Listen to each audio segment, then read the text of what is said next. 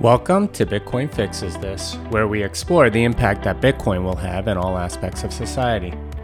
Today's guest is Avik Roy, president of freopp.org. We talk about healthcare in the United States, the history that got us to the system we have, and why it's so expensive.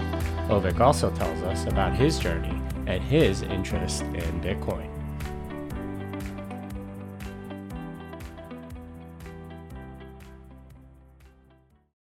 Avik Roy, how's everything going? Hey Jimmy, thanks for having me. This is so cool to be in this new setup. The studio's gotten way fancier since I was last. Oh, year. oh, way, way fancier. You know, um, I'm actually borrowing Marty Bent's studio, Yeah, but so you like know, when I was here, it was just like a table and two microphones, and now he's got like this logo and carpeting. It's just kind Yeah. You know, yeah, I, it, it- Bitcoin's it- getting very fancy. You know, I, well, I mean, uh, I think Marty's the one that's getting fancy. I'm, I'm just here for the ride. I get to use his studio. You know, he's, it, it's all his decor. I did put my books up here, Yeah, but that's yeah, about it. You know. yes. Uh, but but Avik, um, I I, I uh, brought you on because, of course, you're part of an important organization. So, do you want to tell us a little bit more about what FREOPP is and what what you do there and everything else? Sure, thank you. Um, it's uh, the long name is the Foundation for Research on mm-hmm. Equal Opportunity, which is mm. obviously a mouthful, so we call it FREOPP, F R E O P P dot O R G. And we started it in 2016, and it's a think mm. tank. Mm. Um, in a in a very traditional way. Like there are a lot of think tanks out there people might have heard of.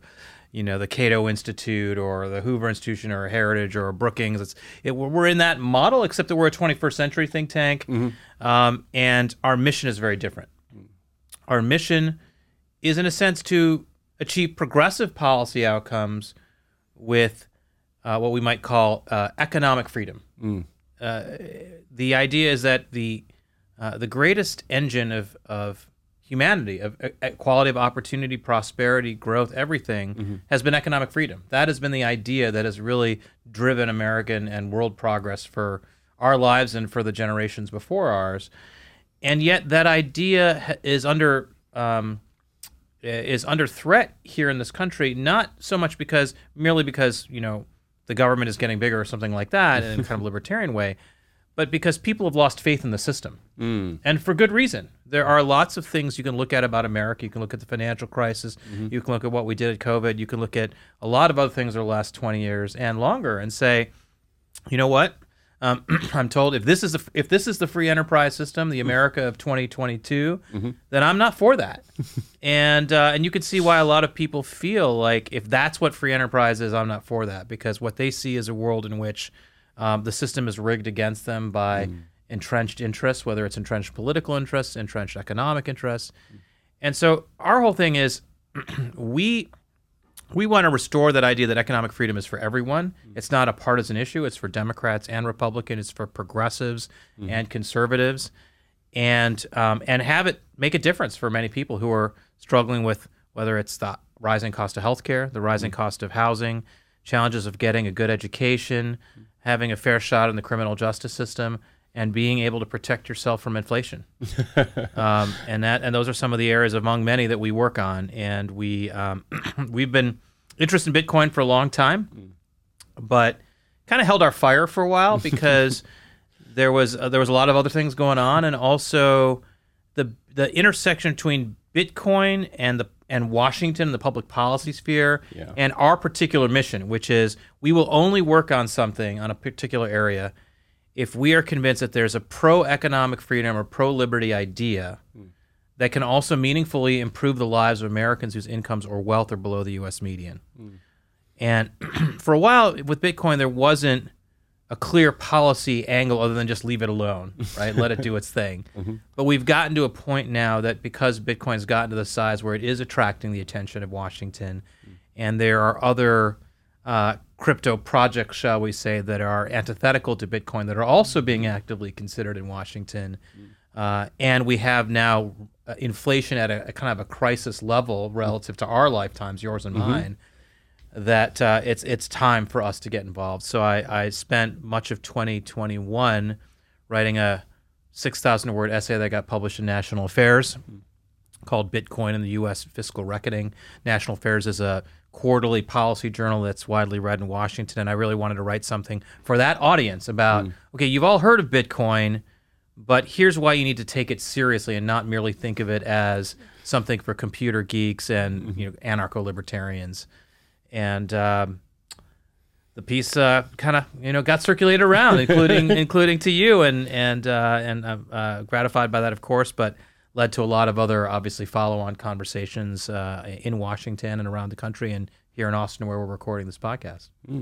Well, so let's go back a little bit because I, I want to know about your background. What what uh, what was Avik doing? Uh, you know, to up until 2016 when you actually got into, uh, you know, like creating FREOPP and all that. What what what's what's your story?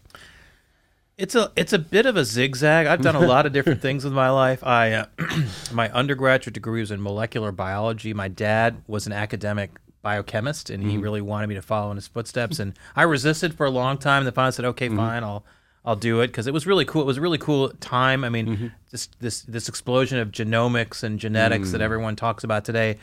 You know, I had a front row seat to that growing up because my dad was very involved in the field and and so that was that seemed cool. I was like, oh, okay, that I'll do that. And um, but the problem I had with it, and the reason I didn't end up doing it with my life, was that I was terrified that uh, I'd work really hard in a basement somewhere, and you know maybe make some mo- modest contribution to science, but never really do something that was like game changing in science because like some mm. of that is luck in biology. Like mm-hmm. the beaker you leave overnight in the lab that turns green that turns out to be some massive discovery. You just you just never know. So i was just i was just really worried that it, i was not going to be able to like you know i wasn't convinced being around all these i went to mit undergrad and there mm-hmm. was a quarter of the faculty at that time were nobel laureates. And it's just mm. like you're, you're wandering around with all these gods walking around. You're like I'm, there's no way i'm going to be able to do anything like that. So i went to medical school with the idea uh-huh. well at least i can be a doctor mm-hmm. And and still do some research on the side maybe uh, but I found myself again drawn to the to the revolution in biotech, the revolution in tech. That I was, uh, I went to medical school in the 1990s, so the dot com era really started during uh, that period. And again, another thing I had a front row seat to, but didn't participate and didn't go to Silicon Valley, didn't work in tech. Uh, what ended up happening instead is I got recruited by a then unknown investment firm called Bain Capital to help them understand this new field of genomics and biotechnology because there are a lot of MBAs there who knew how to read a balance sheet but didn't understand biochemistry. Mm. And uh, their theory to us, well, we can teach you how to read a balance sheet, but you can't teach us molecular biology. So why don't you come over to Bain Capital and, and help us figure it out? And I'm like, wow, that sounds interesting. So I, I, I got very lucky, really, in my mm-hmm. first my first job, first job, and went over there, and that led to a 12 year career as a biotech and healthcare investor, mm-hmm. Uh, which was incredibly interesting. I didn't ever expect that I would be doing anything else. I, I would have expected if you had asked me when I was in the, involved in that line of work that I'd be doing it today. And uh, but what ended up happening was when Mitt Romney ran for president the second time in 2012, because he was the founder of Bain Capital, he uh, and his team asked me to help uh, him design his health reform plan for the 2012 election. You remember that Obamacare was passed in 2010, and uh, the whole thing was repeal and replace. What's the plan? and also, you know, there was we have Medicare and Medicaid mm-hmm. driving the deficit and the debt. And the reason I, I basically gotten into writing about healthcare policy because I was very concerned after the financial crisis about the mm-hmm. deficit and the debt. It turns out that almost all of the growth in the deficit, and therefore, therefore almost all the growth in the debt that's not interest payments, mm. is driven by healthcare spending. Mm. And so, as a healthcare investor, someone who followed the Obamacare debate very closely, I had a lot of opinions about how we could improve uh, the healthcare system, make it better, and also more fiscally sustainable. And then I felt like, God, if, if you know, if I am I then I was single. If I'm lucky enough to have kids someday, I want them to grow up in a solvent country, and I don't know what else to do. So I figured I'd just you know try to work on that, try to solve that problem. And long story short, I fell down the rabbit hole, and after uh, Mitt lost, I, I thought I was going to go back to Wall Street, but mm-hmm. then people started asking me, "Okay, what's your plan to reform the healthcare uh-huh. system?" And so I spent the next two years developing a plan. Like, here's how, in a politically plausible way that a presidential candidate could run on. Mm-hmm. Here's how you would gradually evolve our mess of a system mm-hmm. into something that actually does provide affordable health care to everyone or uh, you know creates the uh, groundwork or the opportunity for the private sector to, deliver affordable health care to everyone in a way that's fiscally sustainable mm. and so solves the progressive problem of mm-hmm. there are these people who can't afford health insurance but in a free enterprise, pro liberty way where mm. everyone gets to choose their own health plan. There's a lot of flexibility in how the plan is designed. You have full choice of doctors and mm-hmm. hospitals and medicines and things like that. That was to me the holy grail, and and working on that taught me that that wasn't just true of healthcare. Mm. That, that it, it's not, you know, like our politics is very much this kind of idea that for my side to win, the other side has to lose. That's the mm-hmm. thinking that a lot of people have in politics.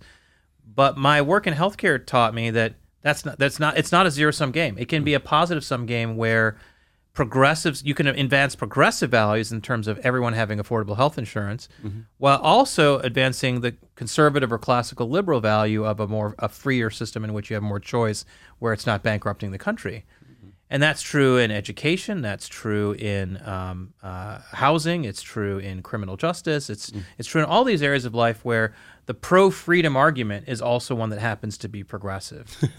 And so um, that uh, that ended up being the the genesis of FREOPP. The idea is that we wanted to show that. We wanted to show that if you're a young person who is idealistic and wants the world to be a place where every American has a fair shot at success, that you can do that using freedom. You don't have to you, you don't have to think that the only way to do that is for the government to control everything. It can also be freedom actually that achieves it in a much better way and a much fairer way actually.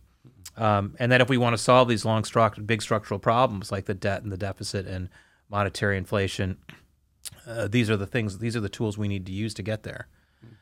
Um, and uh, we've grown now. So we were founded in 2016. We're now um, almost six years old, and we have um, 25 people. We're headquartered, you know, just uh, two blocks from where we're recording this uh, podcast, and uh, uh, we're uh, we're very busy.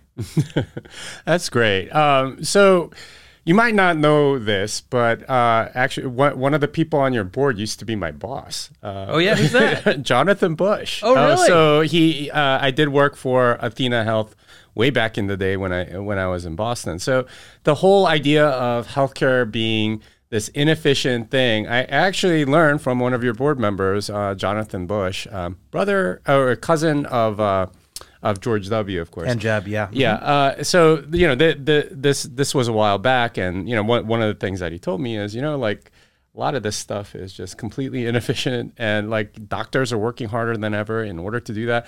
So I, I'd love to get your perspective on why the healthcare system is just so expensive, uh, because there are lots of different factors that you and I know of, uh, and I, I'm sure you have even uh, deeper understanding of what's going on there. But in your opinion, what what what's happening in the healthcare system that makes it blow up like that?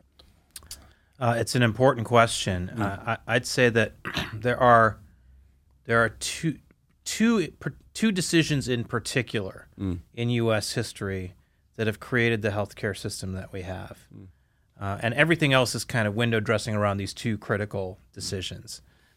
The first critical decision was uh, in the immediate aftermath of World War II. So World War II happens, and the young men are off to war.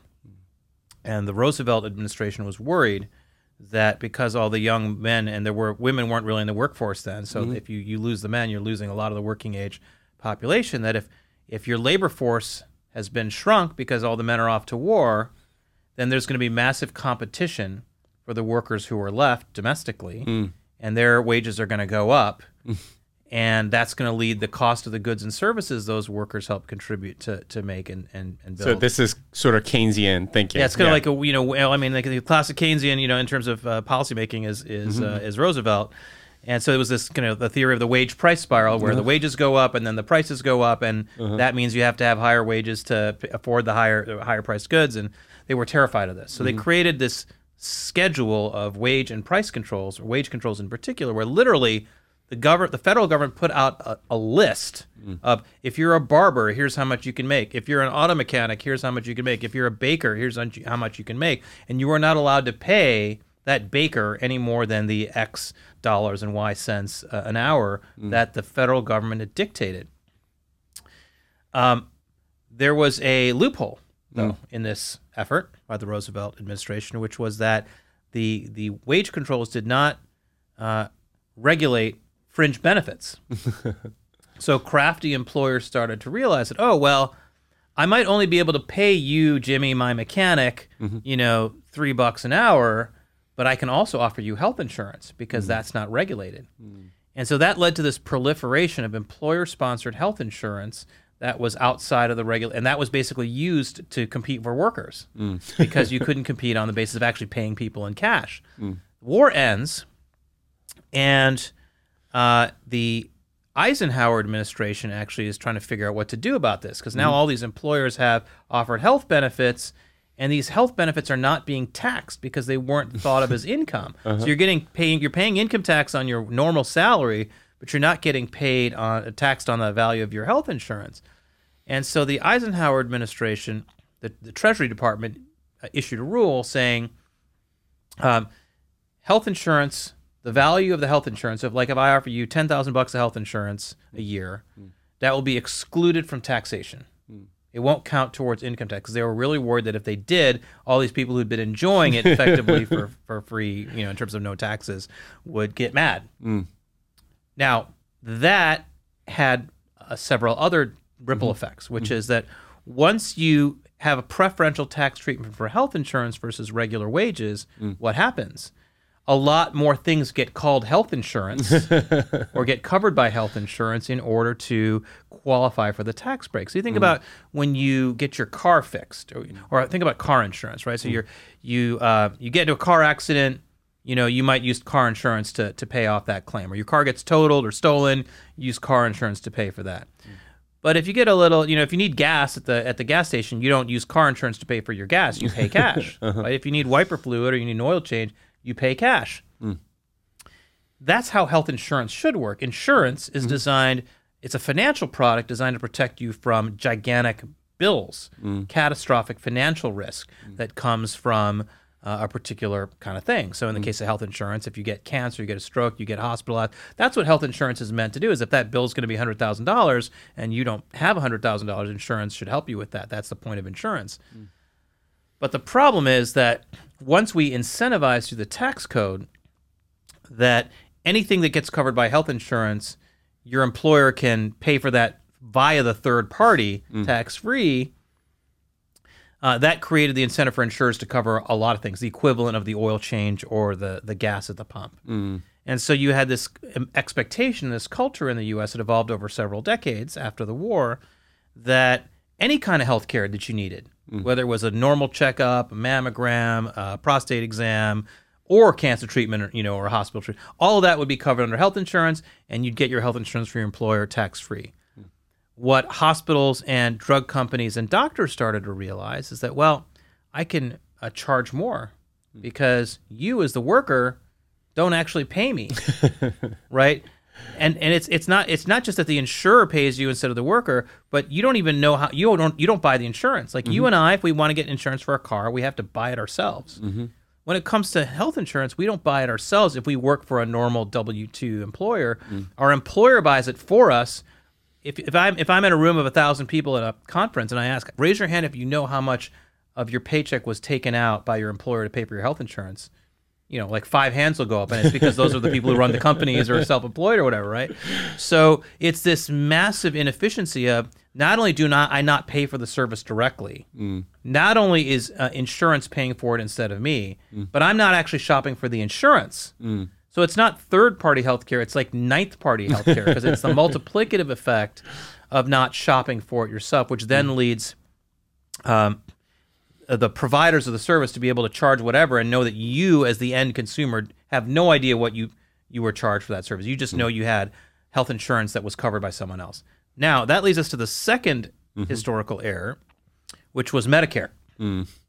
So, in order to pass Medicare, because there were a lot of people who didn't like Medicare, famously Ronald Reagan recorded these uh, records, vinyl records, that were passed around at tea parties, where you could say, uh, or coffee clutches, where you could say, hey, you know, you know, this is socialism. If you, if you, if, if the government has Medicare, then they're going to tell doctors how to practice, and you're not going to have control over your your health care. Imagine that very quaint, uh, quaint argument. Um, but the, one of the things that uh, LBJ, Lyndon Johnson, did was he said, well, in order to make Medicare seem as non threatening as possible, mm.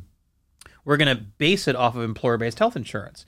We're going to model what Medicare covers mm-hmm. and what it costs off of what a standard Blue Cross Blue Shield plan charges today. Mm. And the other thing he did, LBJ did, is he struck a deal with the doctors who were very worried about the government telling them what they could charge. And he said, You continue to charge whatever you want. We won't tell you what to charge. We'll just pay the bill. Well, what happened next? the doctors and the hospitals realized that the taxpayer was now an ATM that they could draw from whenever they wanted because it's like, oh, I can double the cost of a knee replacement and Medicare will pay. Mm-hmm. Fantastic! Mm-hmm. I'll triple the cost, uh. right? And so those were the two big decisions: the the tax ex- exclusion of health uh, employer-sponsored mm-hmm. health insurance during World War II and thereafter, and then Medicare building on top of that system. Those were the mm. two real inflection points that got us to where we are. And so it's a very difficult thing to unwind because this is a system that we've now had for almost 80 years. Yeah, and it all started with price price controls on wages, essentially, in uh, during World War II, uh, which itself is uh, fascinating to me. That like you have unintended consequence built on top of another unintended consequence, and then all of the incentives go towards putting as much of uh, the costs or uh, benefits into healthcare as possible. And then you have an entire generation growing up with that, getting used to it, and thinking that it was uh, something that they really needed, or th- this was the way it ought to be because that's that's how it was. So, And blaming free enterprise for that, right? it's like the, the, the narrative about the American healthcare system is, is it's a free enterprise system or a uh-huh. capitalist system. Hmm. Uh, and you could you could argue, depending on your semantics, that it's a capitalist system hmm. in that the people who control the capital, which is the healthcare industry, are making the decisions. Hmm. But um, it's definitely not a free market system, and Americans should not be under any illusions that the American healthcare system is a free market system. We actually do a study every year called the World Index of Healthcare Innovation, where we look at um, the 31 wealthiest countries in the world by GDP per capita that have a population over 5 million. And we compare them on metrics like how free they are in terms of freedom of choice, the fiscal sustainability of the system, things like that, um, how much access there is to affordable coverage and care. And the U.S., um, on those metrics does very poorly, really at the bottom of the pack. The one thing that we do really well is we have a really great innovation ecosystem. Our mm. universities are great. We have the Nobel laureates, more mm. Nobel laureates than almost anybody else uh, on per capita basis, and we have a lot of entrepreneurship, a lot of biotech companies, things like mm-hmm. that. But in terms of the fiscal sustainability system, we're mm-hmm. third from the bottom. Mm-hmm. In terms of choice, we're 20th out of 31. Mm. Uh, and certainly on affordability and things like that, we're, we're not great. Quality, we're okay. We're like sort of a little bit above middle of the pack. But but the the affordability and sustainability is a real problem, and that's what got me into Bitcoin. Mm. it was doing uh, all this work on healthcare policy mm. that made me realize how hard it was going to be to solve our deficit debt. I think a mm. lot of people have the impression that well, you know, when when the, the when the crap hits the fan. Mm-hmm. People are going to be able to get together and hash out a deal, and we're going to solve our deficit and debt mm-hmm. problems. And you know, the problem is the debt and deficit are driven by healthcare, and you can't.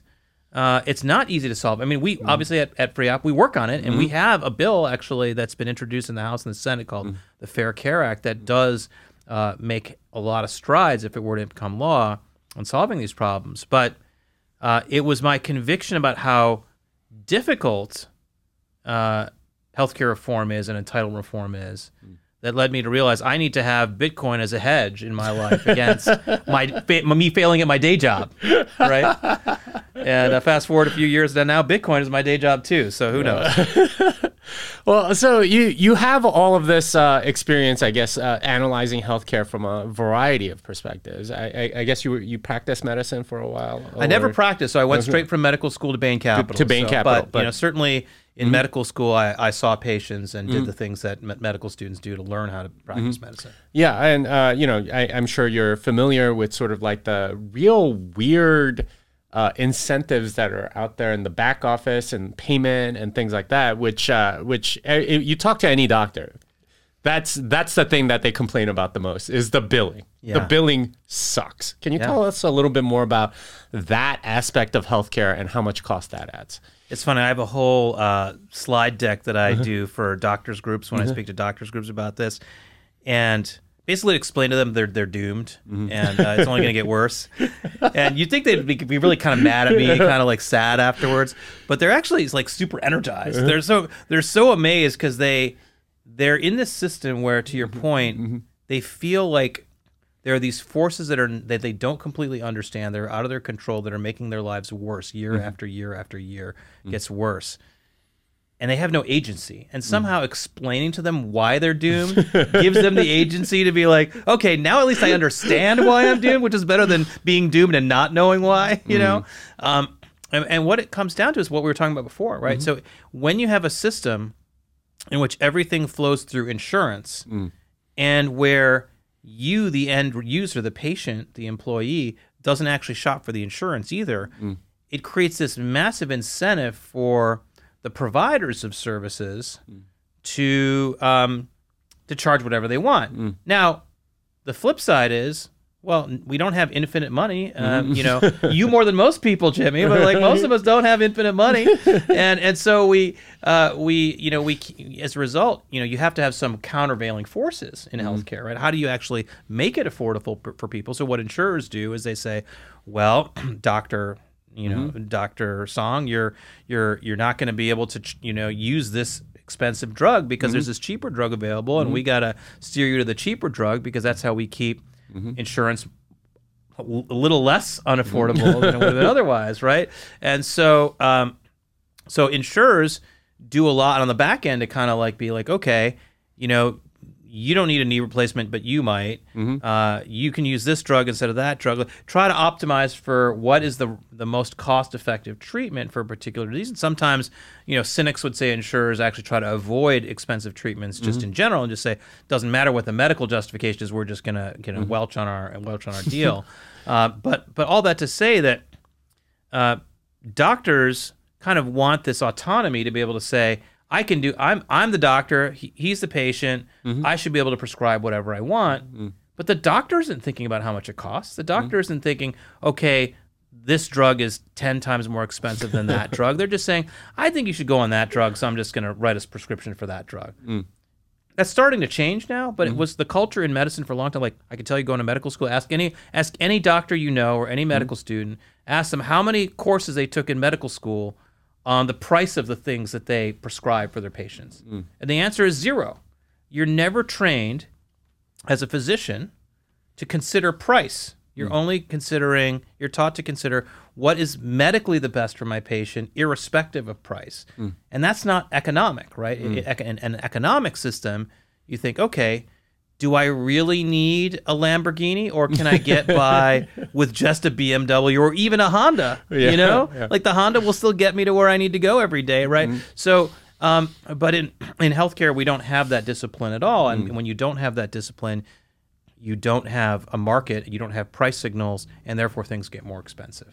Yeah, and it's that uh, lack of direct payment that seems to be the big problem here, especially when you are like nine times removed from the actual cost. And uh, and as you were saying, like for patients, like they almost see it as a right, right? like it's it's uh, the attitude of yeah. yeah. It's like I I you're a doctor, you're supposed to heal me, like uh, like no matter how you know crazy it is like there there's no cost function or anal- economic analysis happening really until you're way way way more removed from the actual like Yeah. care which which is kind of crazy to me Yeah, and again, it all goes back to this this mm-hmm. World War II decision in the Medicare, mm-hmm. and that's what's created that expectation, that sense of mm-hmm. you know, I paid for health insurance, I paid my taxes that went into Medicare.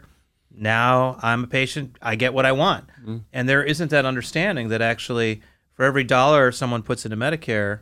They're getting three dollars out, meaning the, re- those of us who are not yet in Medicare are paying those extra two dollars, and it's, it's that ratio is getting worse all the time. So this is the spiral that we're in, and it's it's a, it's a real problem. And you know, obviously, uh, there are lots of uh, official government reports that walk through all this data and say, yes, Medicare is going broke. Yes, healthcare is getting more expensive every year. Um, but uh, but not, uh, I would say, a lot of uh, sufficiently rigorous thinking about why this has happened. And unless you understand why it's happening, you're not going to be able to solve the problem. It's just like in medicine. If, if you don't understand why something is causing a disease, you're you're not going to be able to prescribe the right treatment. yeah and uh, so which brings us back to free right like what is the way to, I guess, more directly link the patient to the cost or to to the doctor to the cost. Because in a sense like what, what you were saying was correct about you know doctors don't really learn you know what the cost of things they, they just go okay this is the best treatment or whatever. But in any economy right like you go to your mechanic and it's like okay you know what this car might fall apart or whatever. Uh, all right here here are your options right? It's okay you can either you know fix everything and it'll cost like $5000 and you can fix this and you know it'll it'll run for another couple years and it'll be $1000 and then uh, or you could do nothing and it'll probably break in like two weeks or something like that and you make that decision as a consumer thinking okay well this car i've had it for you know 15 years or something like that. And a couple more years that's probably good. Or you know oh I, i've had i, I want to keep this car for a while. I can't really afford a new car. 5000 makes sense. Or you know like I, I don't really care about this car. It's a rental anyway you know whatever. Like there there are calculations that we all make mm-hmm. uh, that you know professionals or service providers help us to make by giving us options that that that allow us to um, sort of make things more efficient and so on. And markets are supposed to optimize on those and make things more efficient. How do we do that in healthcare? Because we we're we're really not seeing that very much. Well, there's a couple uh, uh, thoughts you're you're, mm. you're triggering for me. One is um, there's a famous essay that was written around the time that Medicare came out, 1965 ish, mm. by a guy who ended up winning the Nobel Prize for Economics, Ken Arrow at mm. Stanford, who I think is still around. He's kind of in his 90s. He may have passed away from recent recently, okay. but he's he's definitely up there in age. But he wrote this famous paper for mm. a, a quarterly journal of economics where he made the argument that there can be no free market in healthcare. Mm. And his argument was that, uh, uh, in particular, that because the doctor knows more than you do about your condition, mm. you know, a, a, market requires there to be a symmetry of information. When there's mm. asymmetry of information, and uh, you know that you're trusting the doctor to know what to do, mm-hmm. and you don't know, uh, then you're never going to be able to make a true market choice. That was his argument, mm. among others. Uh, but that is really doesn't make any sense at all. There are mm-hmm. lots of things we do in life where the seller of a good or mm-hmm. service knows more than the buyer. Mm. When you uh, when you buy a house, the seller of the house knows if there's you know mold in the walls or not, and theoretically there are inspections to suss this stuff out, but uh-huh. they aren't always perfect. Mm. That's where actually the, the the Roman phrase "caveat emptor," the buyer mm-hmm. may the buyer beware, mm-hmm. comes from. Is is uh, in real estate transactions. Mm. And um, it's true when we fly on an airplane, mm. right? Mm. If you get on an airplane, you're trusting that the pilot knows what the hell he's doing, you know, because you don't. Uh, or when you go to get your car fixed, you know, mm-hmm. like you were talking about, you don't, you, you don't necessarily know as much as the car mechanic. Some mm-hmm. people might, but most mm-hmm. people don't. So asymmetric asymmetric information is a feature of of all of almost all tr- economic transactions in life, uh, and and so the idea that it's somehow unique to healthcare that mm-hmm. uh, that that's the case is not true. But that was a that was a very popular uh, essay to say. You talk to a certain type of uh, healthcare policy person mm. who's on left of center, and they'll say, "Well, you, you know, this is this."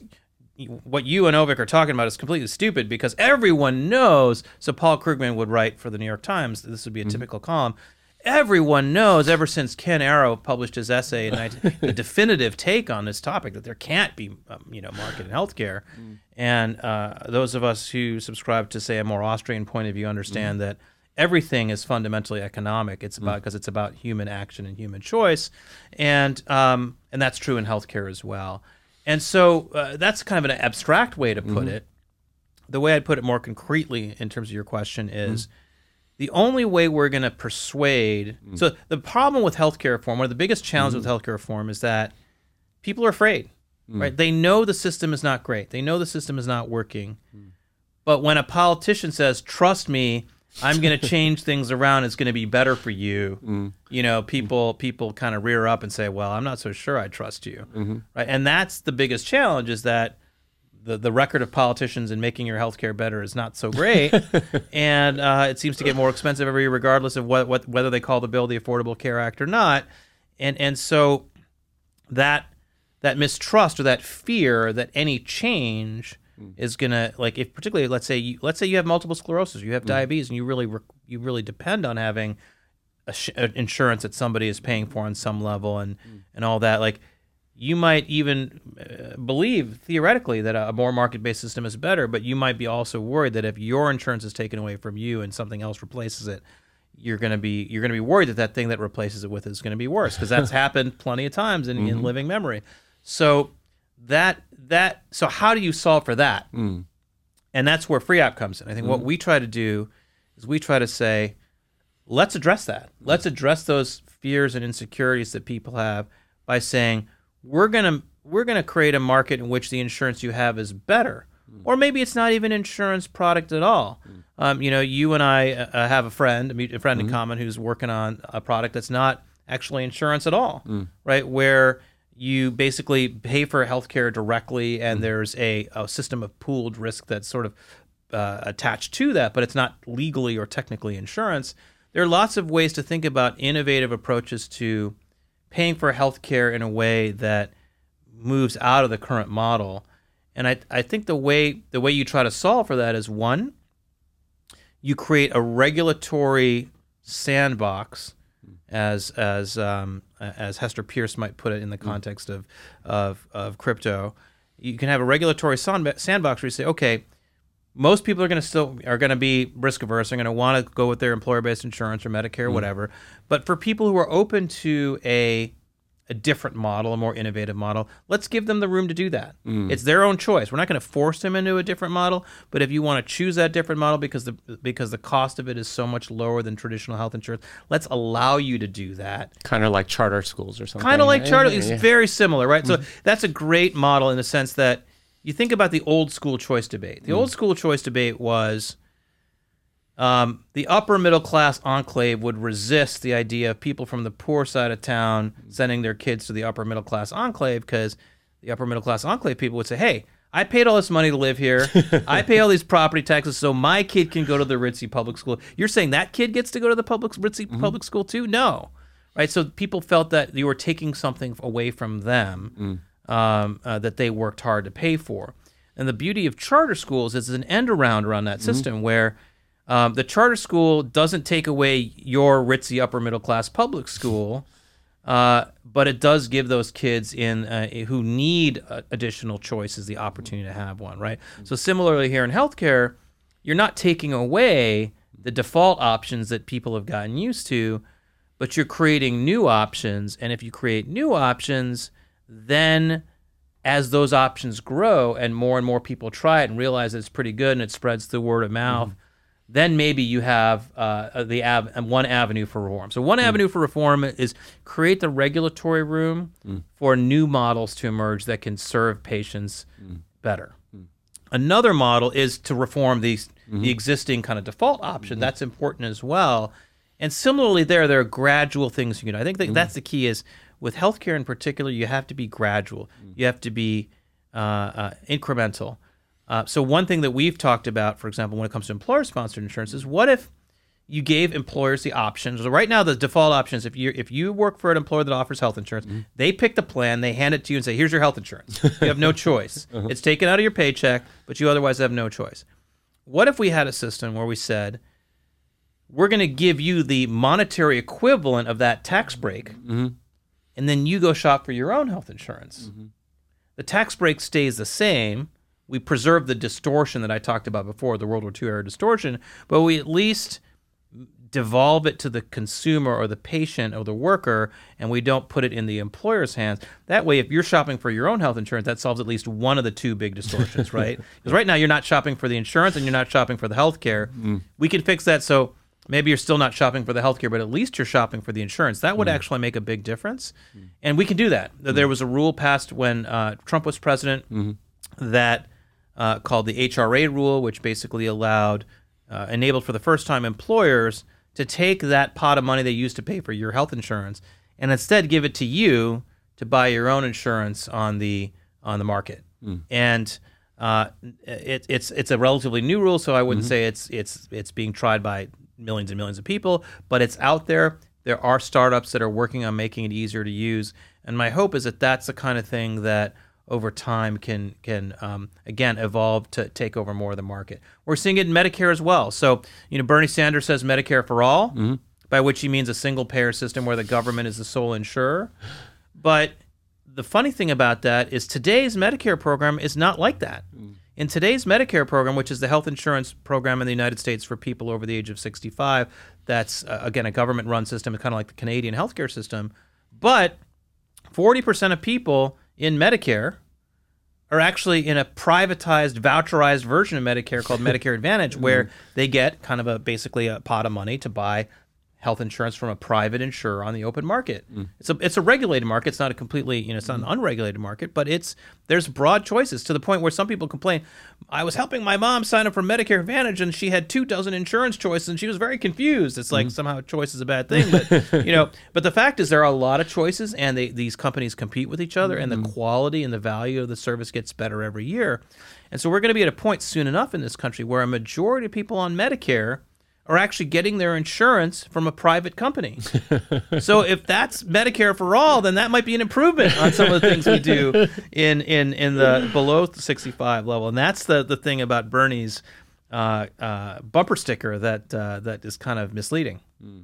Well, so let's talk about uh, how healthcare has essentially locked people into companies because that that for me is the most sort of egregious unintended consequence is that people feel the need to work for companies because of health insurance because of this loophole because essentially you uh, the big companies get all of the you know they they negotiate uh, you know better rates and everything else.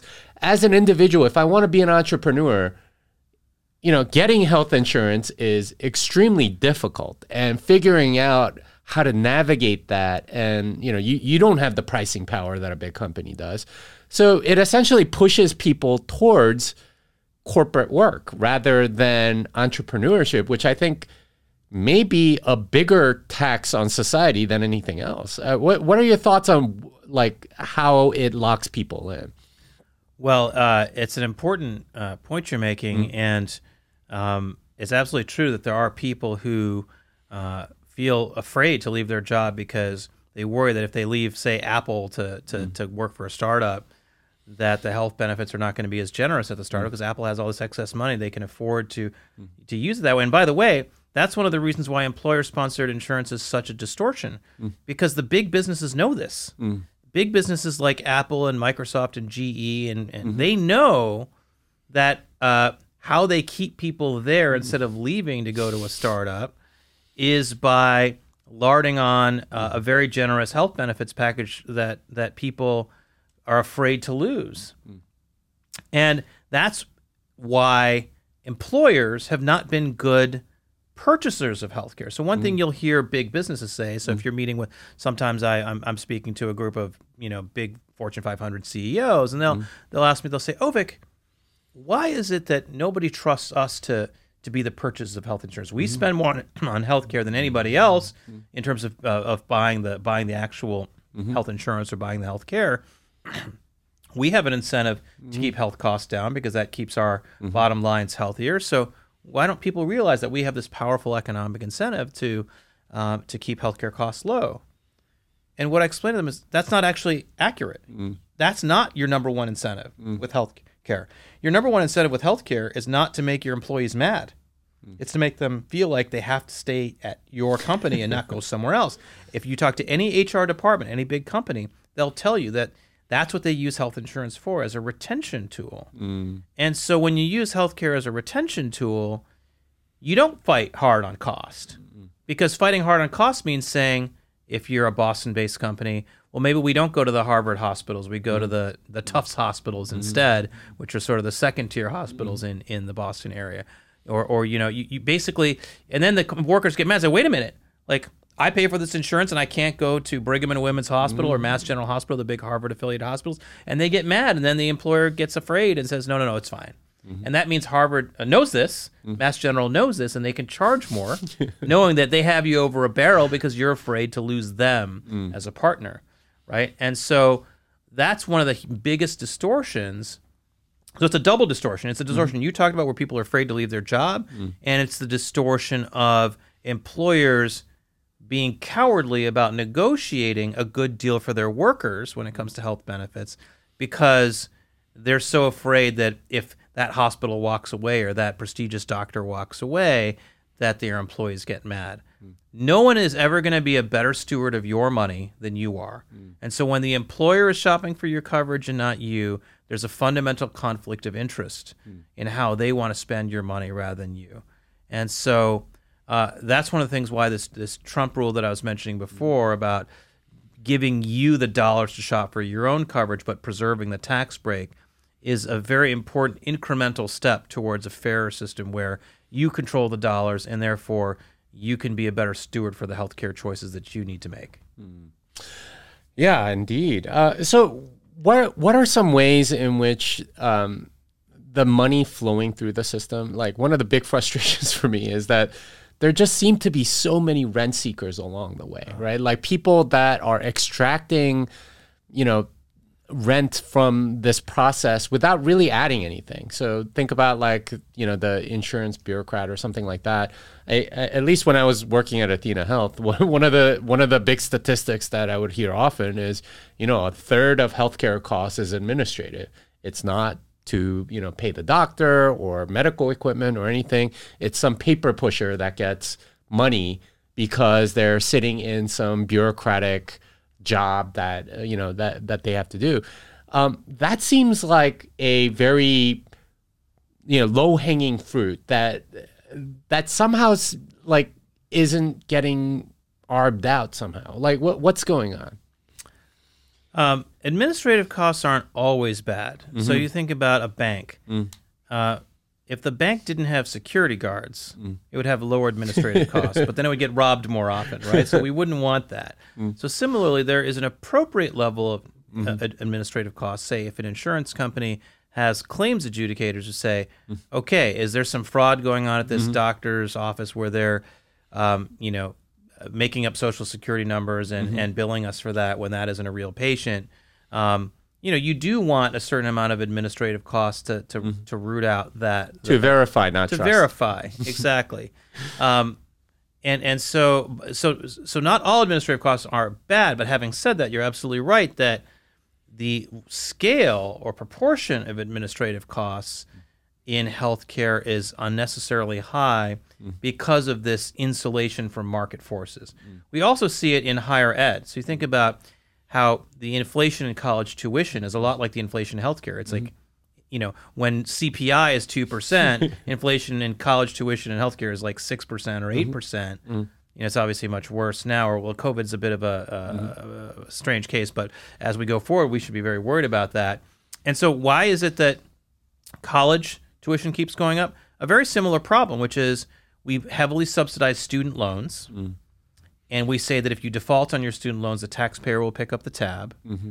And so the end result is the colleges know they can increase their prices because you as a student don't pay it. You're borrowing the money, and you don't understand as a kid like why does mm-hmm. does this actually matter that I'm borrowing the money or not?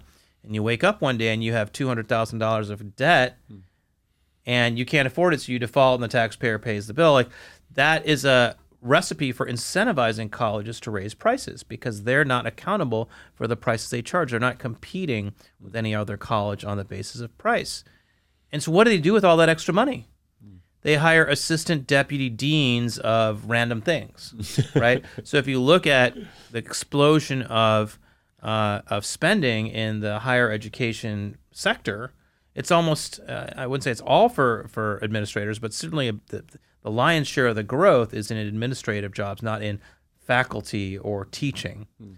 Uh, so healthcare is similar in that there's all this fat in the system that grows from this mm-hmm. this cycle of being insulated from um, from the consequences of raising prices, and so you create all this extra administrative bloat as a result. Mm. So it's a problem. Um, but I, I, would I would just caution against making the uh, not that you did, mm-hmm. but some people do. Some people make the argument that well, we should have no administrative costs, and the answer is no. Like there is a there is an appropriate role for for overhead. I mean, I mm-hmm. run a think tank.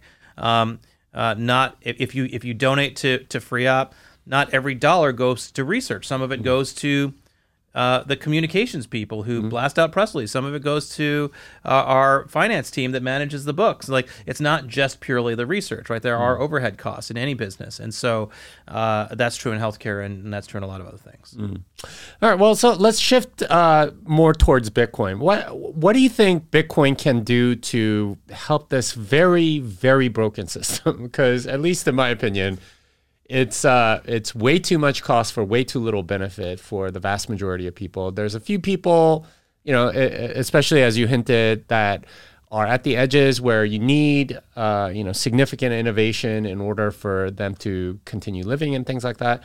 And you know, those people I think are decently served, but for the rest of us, especially for those of us that don't go to the doctor very often or whatever, we're completely getting screwed. Like, what, what, what's a way in which Bitcoin sort of helps in this area? Well, I think the most important uh, and attractive opportunity in the near term mm. is simply to be able to save in Bitcoin. Like mm. you can obviously save in Bitcoin today, mm. but imagine a world in which not only can you save in Bitcoin today, uh, the way we the, the way that all of us do who who have mm-hmm. some, but imagine a world in which things like health savings accounts, which are tax advantaged, can be places where you save in in a way that's Bitcoin denominated. Hmm. Maybe you're you're you're saving directly in you know uh, spot Bitcoin as we might hmm. call it, or maybe it's some you know ETF like asset because of just the rules that exist today. Uh, but the point is like you should you know if, if you're able to do that, if you're able to save in a tax advantaged account for your own health expenditures in Bitcoin, hmm. and imagine a world where you could use that money and spend it like you do an ATM card, which you know that mm-hmm. technology obviously already exists. Then that's a world in which um, instead of having health savings accounts and other instruments in USD or in fiat, you could do it in Bitcoin. That's one uh, interesting opportunity that is starting to emerge in, in, in very early stage uh, work. But I think that's that's the um, that's one. I think the other big area of where uh, Bitcoin interacts with healthcare is what we alluded to earlier on, which is this fiscal component, where uh, if Bitcoin continues to grow at its historic rate, let's say at some point in the future, the market value of all the Bitcoin in the world is $10 trillion or $20 trillion instead of $1 trillion, give or take, then uh, that's a world in which there is a competitor to the treasury bond as a store of value. And once there's a competitor to this treasury bond as a store of value, that's a, effectively a forcing mechanism for the U.S. government to reform healthcare because that's a driver of the deficit and the debt. Mm. So the that's sort of a, a kind of a in a sense a, an end around or a bank shot, but it may be that Bitcoin ends up creating the impetus mm. for us to finally confront the f- reasons why our healthcare system is so unaffordable and reform it in a way that's more affordable. But I'd say in the short term, the immediate application of Bitcoin in healthcare is, you know, many people have health savings accounts now. More people will in the future. Even if you don't have a health savings account, deductibles for the health insurance you get through your employer are, are, are those deductibles are rising, meaning the amount of money you have to pay before your insurance kicks in. Mm-hmm. And so being able to save for that is mm. very important. Mm. And so imagine if there was a health insurer, leaving aside some of the alternative models that are not health insurance. Imagine if your health insurance allowed you to pay that deductible in Bitcoin, mm. or the, your providers really. Actually, it's the providers, mm. the, the hospital, the doctor. And mm. again, you can do that today with Strike and other things. It doesn't have to be like the, the hospital doesn't even have to accept Bitcoin, right? It can be a Lightning Network transaction that, mm-hmm. just like when I, I was in Europe last week and I used my American credit cards to pay for things, and theory, technically I'm paying in euros, but I don't care. It's just a credit card. I put it down and they, they, they charge it, right? And my credit card statement back home is in USD. So similarly, um, as a medium of exchange, uh, I think the ability to use Bitcoin uh, uh, to deploy your saved Bitcoin as a medium of exchange is, is increasingly easy because of the, the, the, the solutions that people are building. So the real question is not using Bitcoin as in order to spend it, but rather can you use it to save? Because that's really Bitcoin's killer app is as a store of value, as a medium of exchange. It's useful in that realm, but I, I actually don't think in the 21st century medium of exchange matters as much because of technology. I think store of value matters a lot more. Um, and that's where saving for your future health needs, saving for your future life needs is where Bitcoin is, can be really important. Yeah, I, I like this idea of sort of uh, saving and then, you know, sort of having a closed system, right? Right. Right now, it's this huge system where everybody pays for everybody else, and of course, there are going to be winners and losers in that that sort of scenario. Whereas if we're saving for ourselves and have this very, you know, like within our family or something like that, then then it makes a lot more sense, and you, you're not borrowing from the future or borrowing from uh, you know people that are healthy or something like that in order to pay for everybody else, and that's what I find just patently unfair, and it's it's it's just so wrong that uh, the way the system works just advantages people that honestly didn't put very much money into the system, whereas. You know, people like me, people like you, you know, like especially people that are young right now, they're going to put enormous amounts of money into the system and probably get very little out, um, even with accelerating technological upgrades and things like that. The technology isn't saving money in healthcare mm-hmm. because the incentive is in the other direction. Like, mm. you know, when when we were kids, mm. there used to be all these stories in the newspaper about the the six thousand dollar toilet seat that the Pentagon had to buy because and and the thing that they would explain is like, look, it's a customized toilet seat uh-huh. for a particular kind of fighter jet or uh-huh. whatever, uh, and and so that's why the toilet seat costs six thousand dollars. But it's also the cronyism of government mm-hmm. contract. And the fact mm-hmm. there's no market, right? It's just mm-hmm. like you're buying a custom built product; they can charge whatever they want, and and and healthcare is a lot like that, and it it, it it's it's a big problem, and and so um, there's it, it's the people who are getting you know I think on the right among libertarians even there's sometimes this um, intuition that the problem with healthcare today is is that you know we subsidize it for lower income people too much. Mm-hmm. Mm-hmm. And the, the the answer is actually the truth is actually the opposite. We subsidize it for rich people too much. Mm. you and I pay income taxes so that Warren Buffett and Mitt mm-hmm. Romney and Hillary Clinton and George Soros can get government subsidized health insurance. Mm-hmm. That's crazy. Mm-hmm. Like we should if we're going to subsidize people, we should subsidize people who truly need the help. People on the bottom end of the income scale, people who have real existing health needs and can't afford their medical bills, people who really need that help. Ronald Reagan actually, you know, uh, who people think of as this kind of hardcore libertarian guy on, on economics, he said in the 60s, you know, like actually I want everyone who can't afford health care to be able to get get it. And if we mm-hmm. if we need to spend some money to do that, that's okay.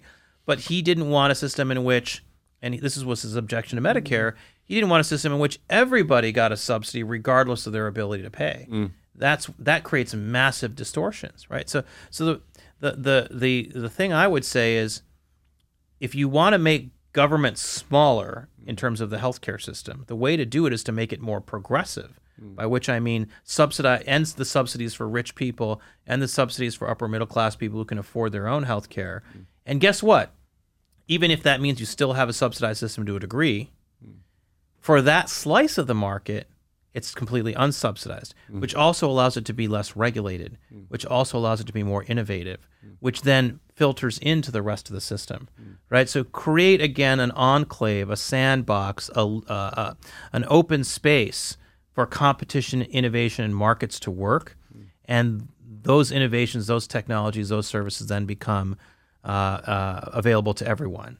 Like the old brick cell phones from the, the the 80s that were like this big, and now we have these tiny little things that are a million times more powerful, right? Like the problem with technology in healthcare is like the $600, $6,000 toilet seat. Um, a new in- invention comes and it actually costs more than the old healthcare system. Like a new drug comes along, and even if you account for the fact that you stay out of the hospital because you take the drug, the drug actually costs more than what you save from those uh, days in hospital. Th- th- that's actually the deliberate pricing strategy of the drug company.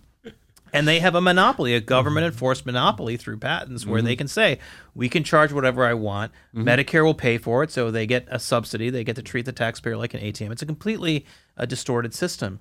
And so te- I think there are a lot of tech entrepreneurs, you know, and, and athenahealth was certainly one of the good guys in this regard and, and, and still is, that tries to reduce the cost of healthcare through innovation and technology. But the vast majority of quote unquote innovation in healthcare makes the system more expensive because of these distortions that we talked about before.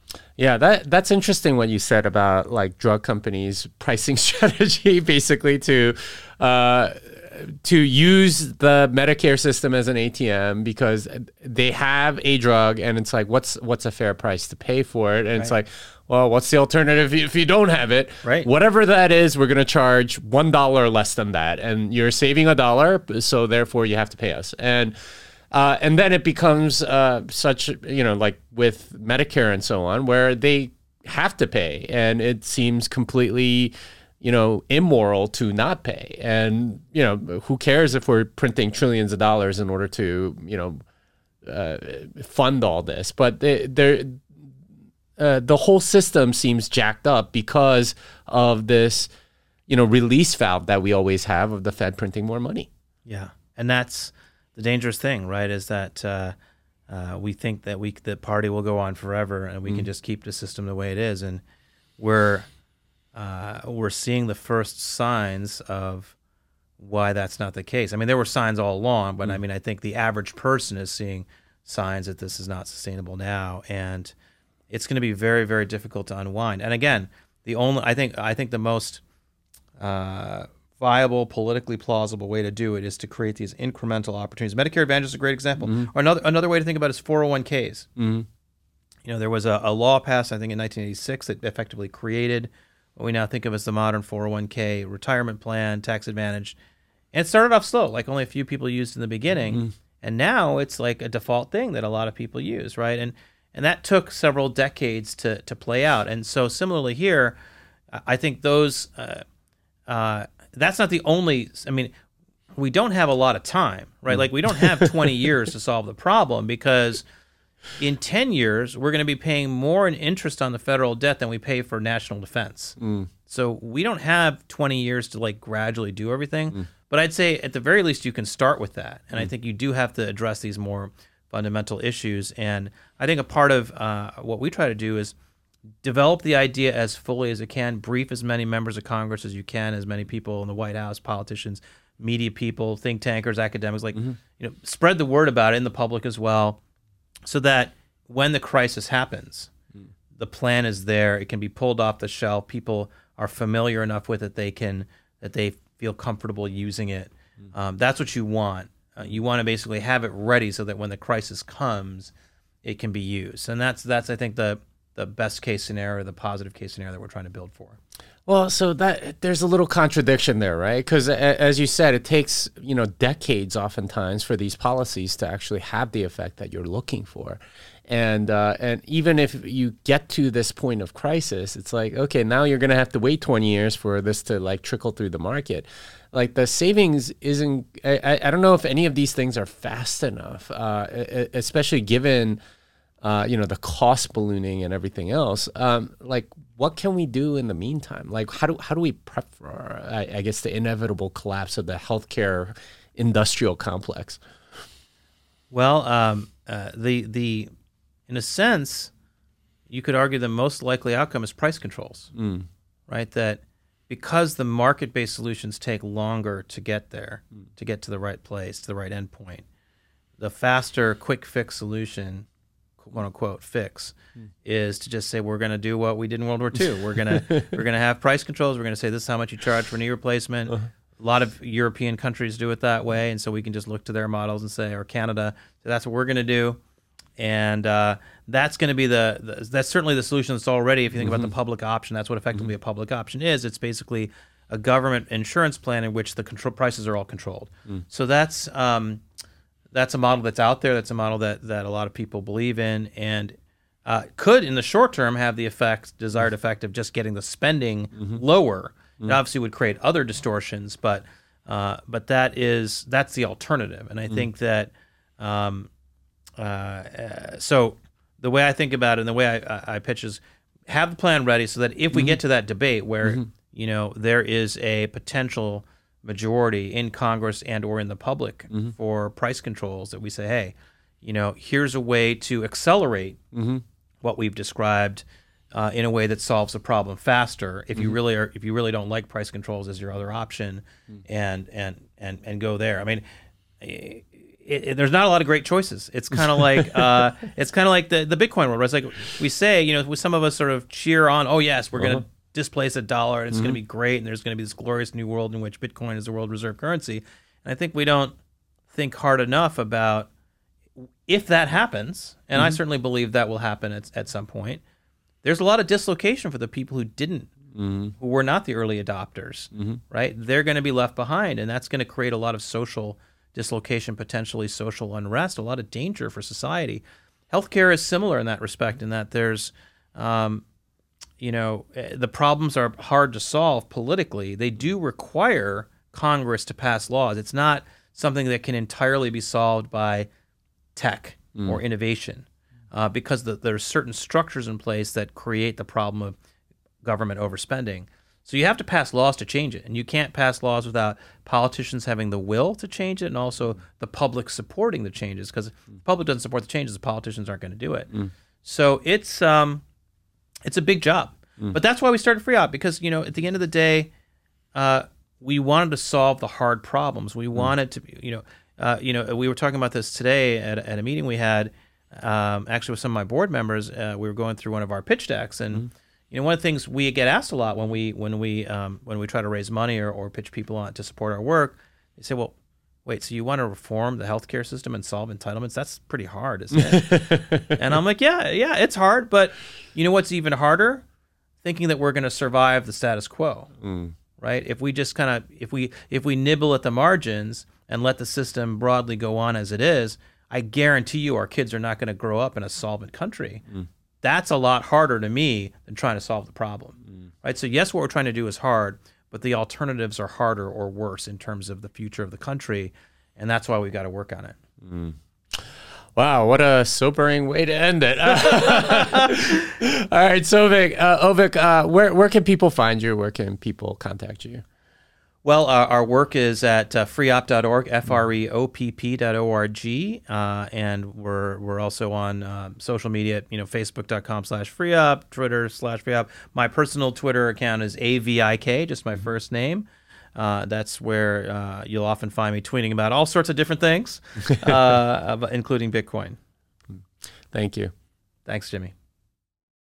Unchained Capital is a sponsor of this podcast. I'm an advisor to the company. I know the team well, and I'm excited for what they are building. If you need multi-sig collaborative custody or a Bitcoin native financial services partner, learn more at unchain.com. Well, that wraps it up for this episode of Bitcoin Fixes This. Avik can be found at, at AVIK on Twitter and FREOPP.org. Until next time, fiat delenda est.